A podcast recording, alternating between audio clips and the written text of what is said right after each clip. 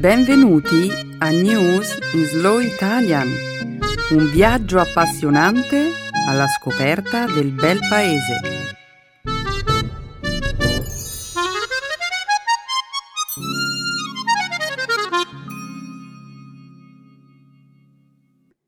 Oggi è giovedì 4 ottobre 2018. State ascoltando News in Slow Italian un caloroso benvenuto a tutti i nostri ascoltatori. Ciao Marcello. Ciao Benedetta, un saluto a tutti i nostri ascoltatori. Nella prima parte del nostro programma parleremo di attualità. Inizieremo con il racconto della situazione in Indonesia. Dopo che un terremoto di magnitudo 7.5 e uno tsunami hanno colpito l'area lo scorso venerdì. Poi vi parleremo dell'indagine che il fisco dello Stato di New York sta conducendo nei confronti del presidente Trump, sospettato di elusione fiscale. Subito dopo analizzeremo i risultati di un sondaggio che mostra quale visione i giovani di 15 paesi diversi abbiano in merito al proprio futuro. Per finire, vi racconteremo di come Topolino, il famoso personaggio dei cartoni animati, sia stato bandito dalle scuole egiziane. Benedetta, non ho parole per esprimere la mia tristezza per la situazione in Indonesia. Ho visto le immagini, letto le notizie e non sono incoraggianti. No, non lo sono. Il numero delle vittime sta aumentando purtroppo. I soccorritori hanno molto lavoro da fare e le condizioni là sono estremamente difficili. I nostri pensieri sono con le persone che sono state toccate da questa catastrofe. Grazie Marcello. Adesso continuiamo a presentare la puntata di oggi. La seconda parte della trasmissione sarà dedicata alla lingua e alla cultura italiana. Nel segmento grammaticale vi spiegheremo l'uso dei nomi composti. Infine concluderemo il nostro programma con una nuova espressione italiana. Avere il fegato. Molto bene, Benedetta. Iniziamo. Sì, Marcello, che lo spettacolo abbia inizio.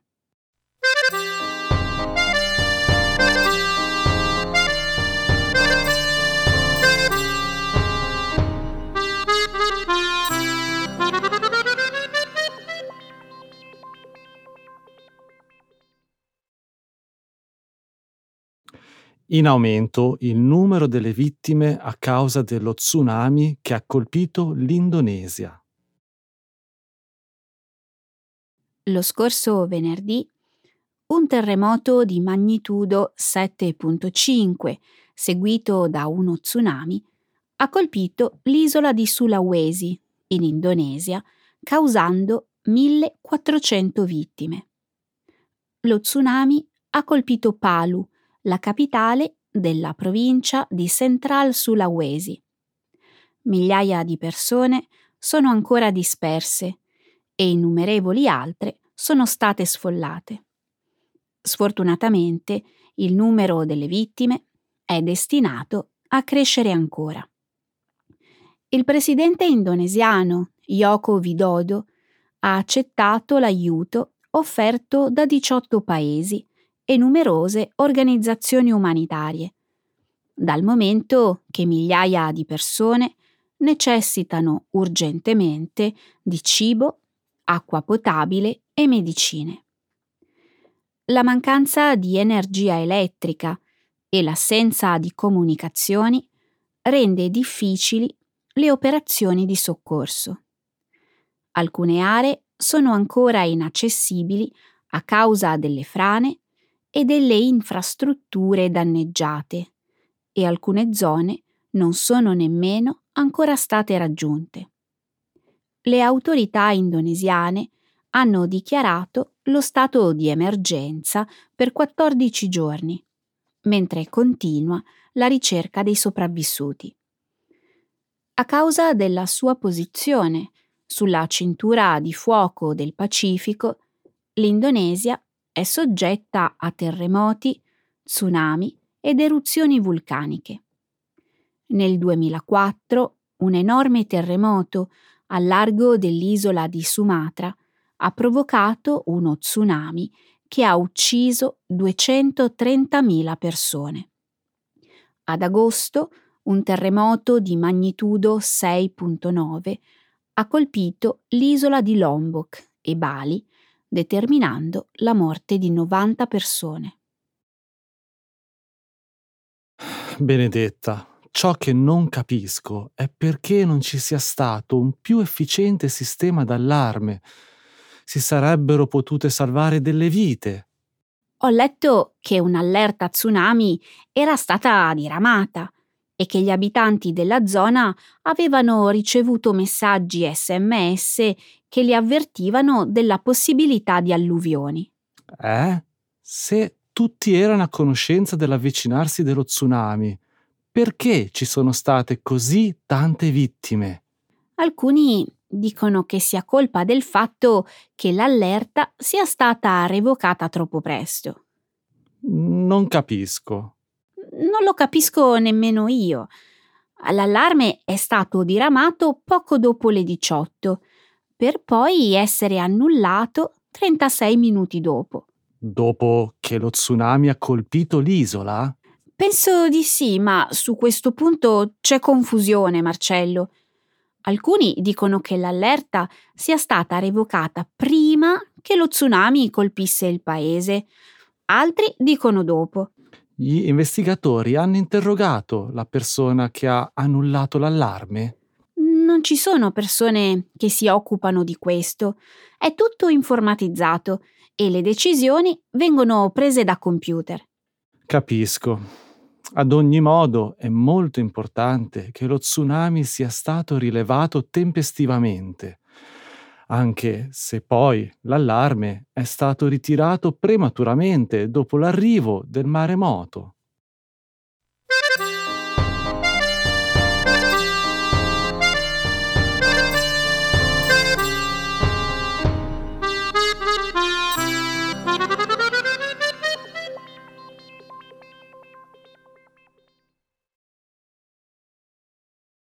Il fisco dello Stato di New York indaga Trump per l'elusione fiscale.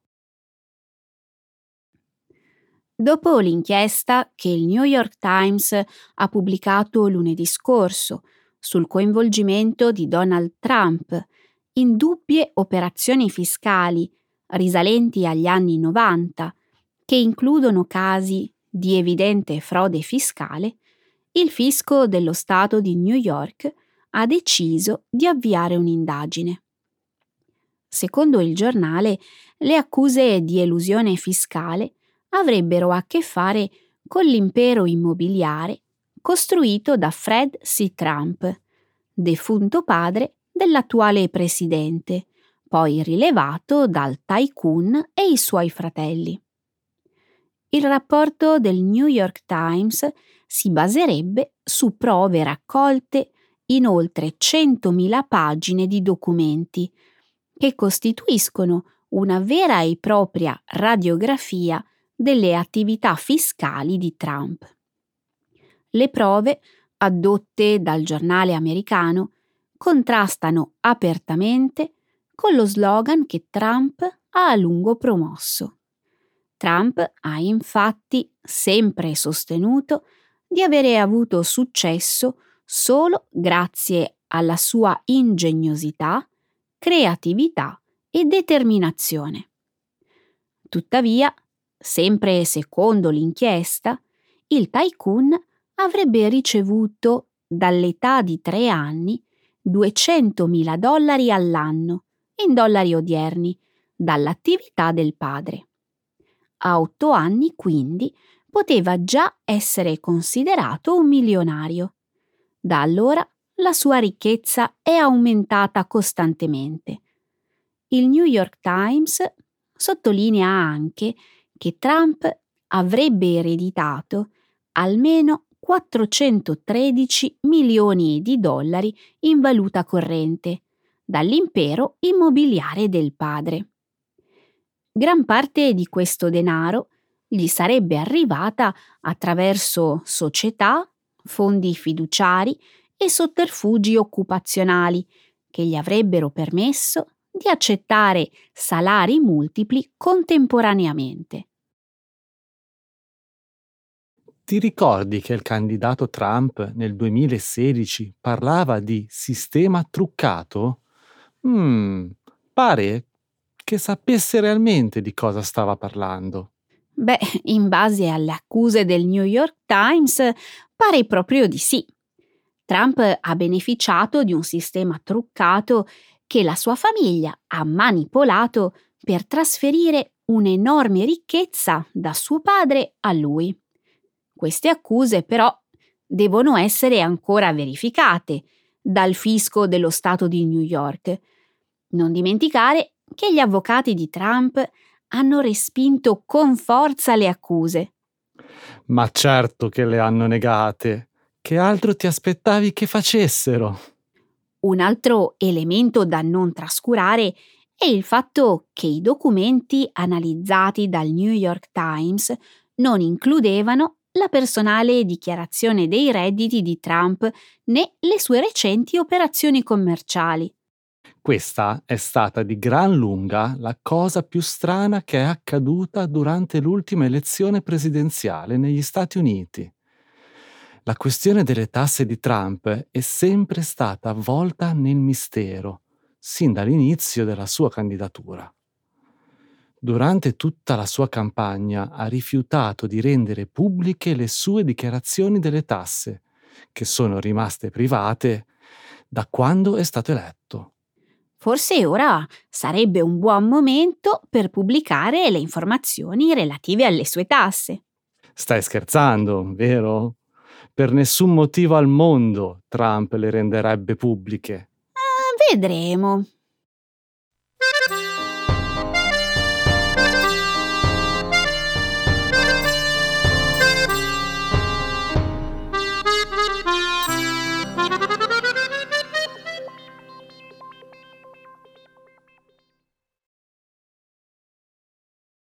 Secondo un recente sondaggio, i giovani vedono il futuro con più ottimismo degli adulti. Secondo un recente sondaggio svolto dal gruppo Ipsos, una società indipendente di ricerche di mercato, gli adolescenti di tutto il mondo avrebbero una visione più positiva del futuro rispetto alle generazioni più anziane l'indagine, condotta su un campione di persone con età a partire dai 12 anni e appartenente a 15 diversi paesi, ha rilevato sostanziali differenze nell'atteggiamento, nell'ottimismo e nella visione del futuro proprio e del paese di appartenenza, tra giovani di nazioni in via di sviluppo e quelli di nazioni più ricche. Nove partecipanti su dieci, provenienti dal Kenya, dalla Nigeria, dalla Cina e dal Messico, hanno mostrato di avere una visione più ottimista del futuro. Secondo il dottor Alex Aviti dell'Università Aga Khan, che ha studiato i comportamenti dei giovani dell'Africa orientale, i ragazzi sarebbero più ottimisti perché sono consapevoli che la loro voce conta, sostenendo che se la popolazione giovanile si mobilitasse, tutti i governi dell'Africa orientale potrebbero essere rovesciati nel giro di pochi giorni. In paesi come il Kenya, infatti, l'80% della popolazione è costituito da persone con meno di 35 anni. Entrambi i gruppi hanno mostrato però di provare un medesimo scontento nei confronti della politica e dei suoi rappresentanti. I giovani francesi e svedesi si sono dimostrati, invece, i più pessimisti tra i partecipanti al sondaggio. Bene, bene. Un altro sondaggio che ci dice che le persone dei paesi in via di sviluppo hanno una visione più positiva della vita. Ti riferisci al Global Emotion Report 2018 di cui abbiamo parlato due settimane fa nel nostro programma, Marcello? Esatto. Ricordo che in quel sondaggio le persone provenienti da paesi dell'America Latina avevano risposto positivamente un numero maggiore di volte alla domanda se fossero felici. Quello che dici è vero, ma credo che in questa ricerca ci sia qualcosa di diverso. Diverso in che modo? Perché credi che francesi e svedesi siano risultati i più pessimisti? A causa dell'aumento dell'estremismo, la paura del terrorismo e la mancanza di opportunità lavorative. Come spiega allora la differenza tra paesi con reddito più elevato e quelli a reddito medio o basso? Come dice il sondaggio, i giovani di tutto il mondo sono delusi dai propri politici. Molti giovani europei, però, si sentono isolati, frustrati per il fatto che le loro preoccupazioni non sono prese in considerazione. Ecco perché sono giunti alla conclusione che le cose non cambieranno mai. E quindi... Altri sondaggi di contro dicono che i giovani africani sono propensi ai cambiamenti sociali e che per di più vogliono dare il via a questi cambiamenti. Sono convinti che, uniti, le cose miglioreranno. Come ha detto Mandela, qualche volta tocca a una generazione essere grande. Tu puoi essere quella straordinaria generazione.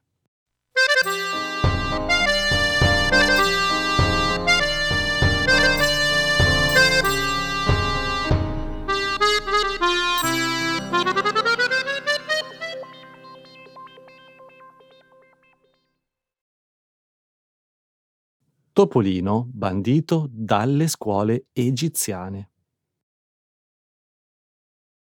Il governatore di Caliubia, una provincia a nord del Cairo, ha deciso di far rimuovere tutte le immagini dei personaggi Disney dai muri degli asili e di sostituirli con le foto di militari martiri uccisi in combattimento. Il governatore ha giustificato la sua iniziativa dicendo dobbiamo sostituire le immagini di Topolino e Paperino con quelle di egiziani famosi e militari martiri, così i bambini guarderanno a loro come modelli. Aggiungendo anche che i personaggi della Disney sono fatti negli USA. Noi abbiamo molte figure degne di ammirazione che rafforzeranno il patriottismo e l'amore per la patria nei bambini. La decisione è stata fortemente criticata sui mass media egiziani e da tutta la comunità internazionale. Alcuni hanno anche commentato che invece di darsi pensiero per i personaggi dei cartoni animati americani, il governatore dovrebbe occuparsi di risolvere i problemi delle classi sovraffollate e dei programmi di studio obsoleti. Altri temono che la mossa del governatore altro non sia che il risultato di una campagna in corso volta a militarizzare il sistema dell'educazione. Il mese scorso, invece, il ministro del turismo, Rani al-Mashat, ha annunciato che il Ministero del Turismo ha accettato di riportare sulla scena egiziana gli spettacoli dal vivo Disney, assenti dal paese da ben cinque anni. Il ministro ha spiegato che l'iniziativa sarà positiva per il turismo e la cultura del paese. Bandire Topolino dagli asili? Mm, sono sicuro che Topolino sopravvivrà anche a questi attacchi. Anzi, diventerà un membro della resistenza. La resistenza degli asili. Mm, sei davvero molto divertente, Marcello.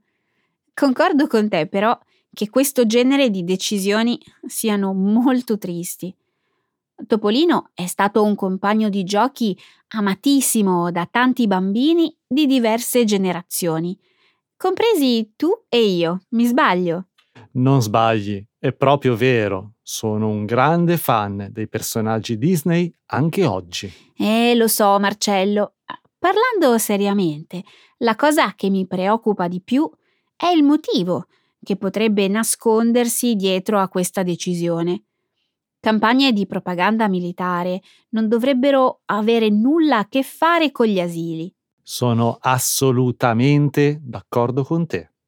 Cambiando argomento, Marcello, che ne pensi del fatto che non è la prima volta che i personaggi dei cartoni animati vengono vietati o che le serie tv animate vengono sospese?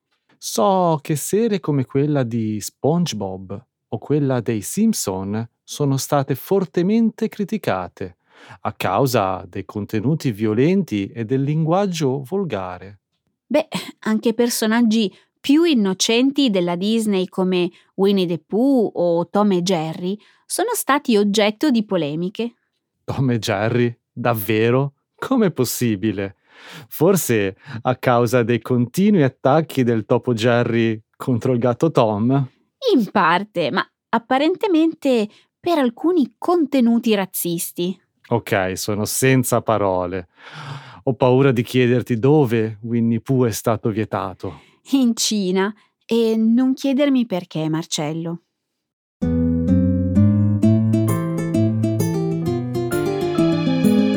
Adesso la grammatica. Per capire le regole di una lingua poetica.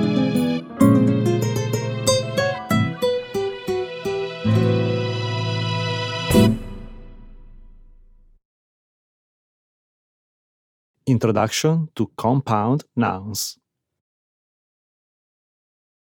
Ho letto una notizia che mi ha a dir poco indignata. Un altro turista straniero è stato colto in flagrante mentre sfregiava un monumento storico di Roma.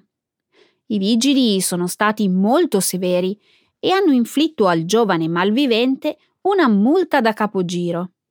Purtroppo notizie come questa sono all'ordine del giorno, Benedetta. Hai ragione. La mancanza di rispetto dei turisti nei confronti delle nostre opere d'arte sta diventando un problema sempre più serio e un grattacapo difficile da gestire per molte amministrazioni comunali. Non credi che la crescente maleducazione dei turisti dipenda anche dal fatto che nel nostro paese non ci sono regole abbastanza severe per punire i maleducati? No, non credo che sia questo il motivo.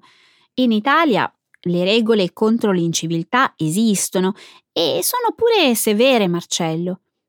La giunta comunale di Venezia, per esempio, l'estate scorsa ha approvato tutta una serie di divieti a tutela del decoro e della sicurezza della città.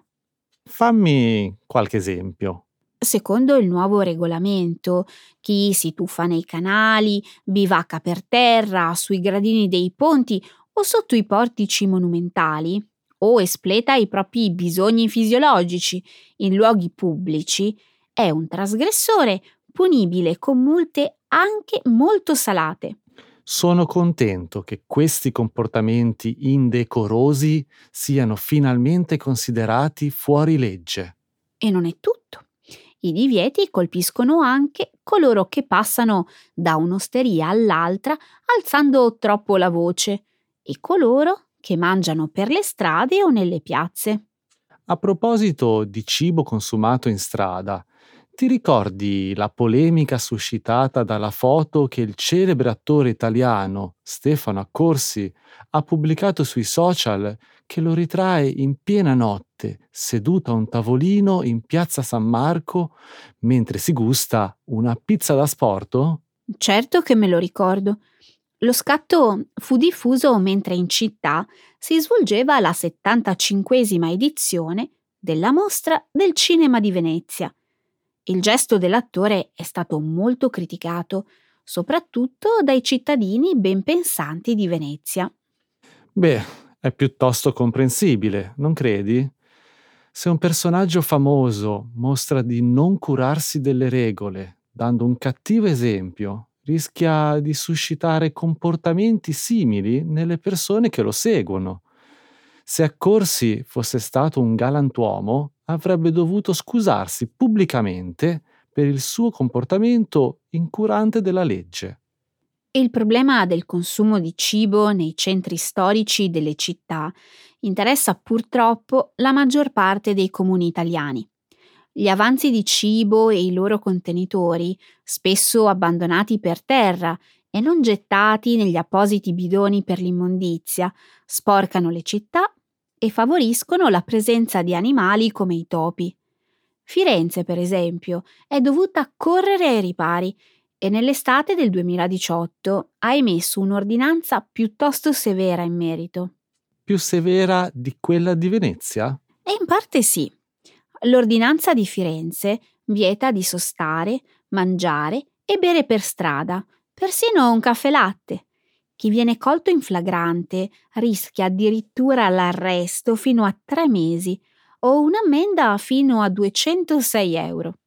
Adesso che ci penso, anche a Roma esiste il divieto di consumare cibo o bevande in prossimità di monumenti storici. Molte città hanno dovuto adottare provvedimenti di questo genere. Sebbene in tanti abbiano dato il loro benestare, non tutti però si sono dichiarati d'accordo con questo genere di limitazioni. In molti hanno lamentato il fatto che il divieto assoluto di poter mangiare per strada sia un tantino esagerato. Esagerato o no, credo che, vista l'inciviltà di tanti turisti e non, si debba essere rigidi per impedire che le nostre belle città diventino preda del degrado e della sporcizia. Ecco le espressioni, un saggio di una cultura che ride e sa far vivere forti emozioni.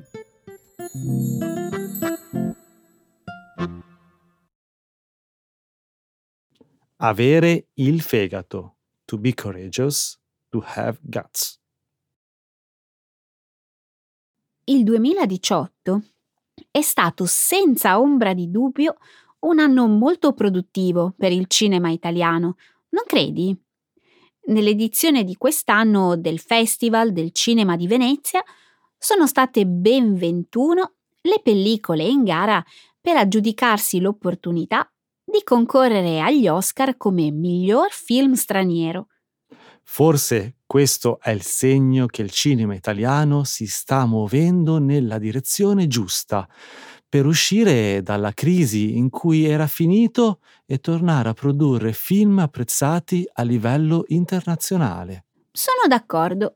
E non a caso molti registi italiani hanno dato prova di avere il fegato di fare scelte innovative come girare i propri film in lingua inglese per attirare l'interesse del pubblico di tutto il mondo sui propri lavori. Suspiria, del regista Luca Guadagnino, remake dell'omonima pellicola dell'orrore del 1977 diretta da Dario Argento, dovrebbe essere uno di questi. Dico bene? Sì, esatto. A mio parere è stato uno dei film più interessanti del 2018. Che ne pensi di questo regista? A me piace molto, perché sin dall'inizio della sua carriera ha avuto il fegato di trattare temi piuttosto controversi. I suoi film piacciono molto anche a me, Marcello.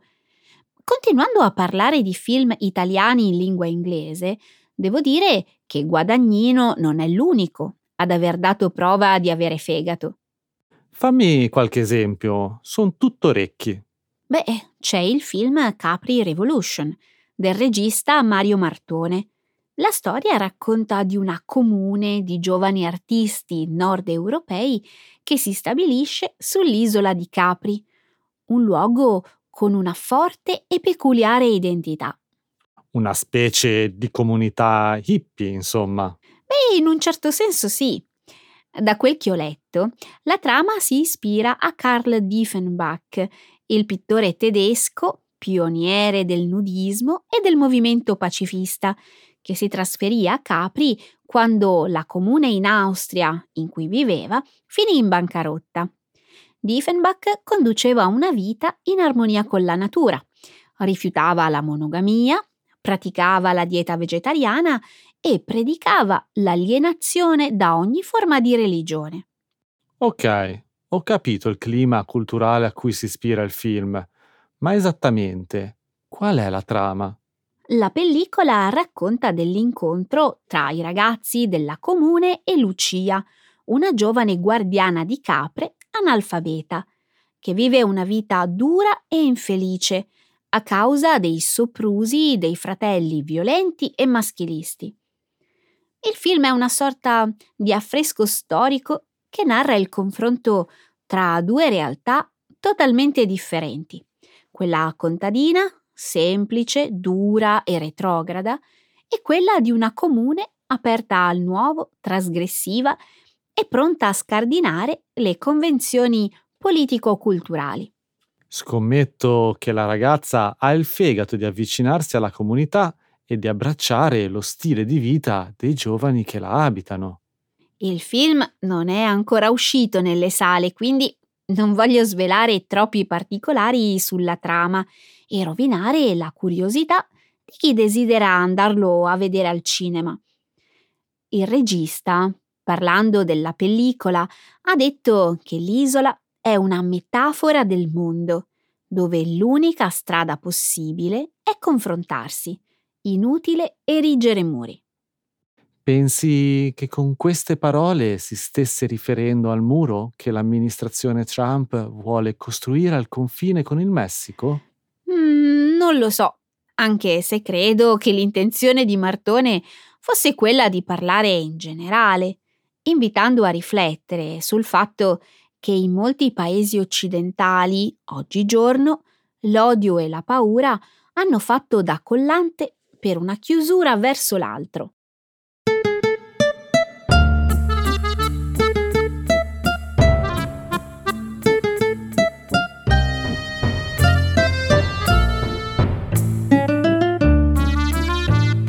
Ok, tempo finito. Ciao Benedetta, alla prossima. Un abbraccio a tutti. Ciao!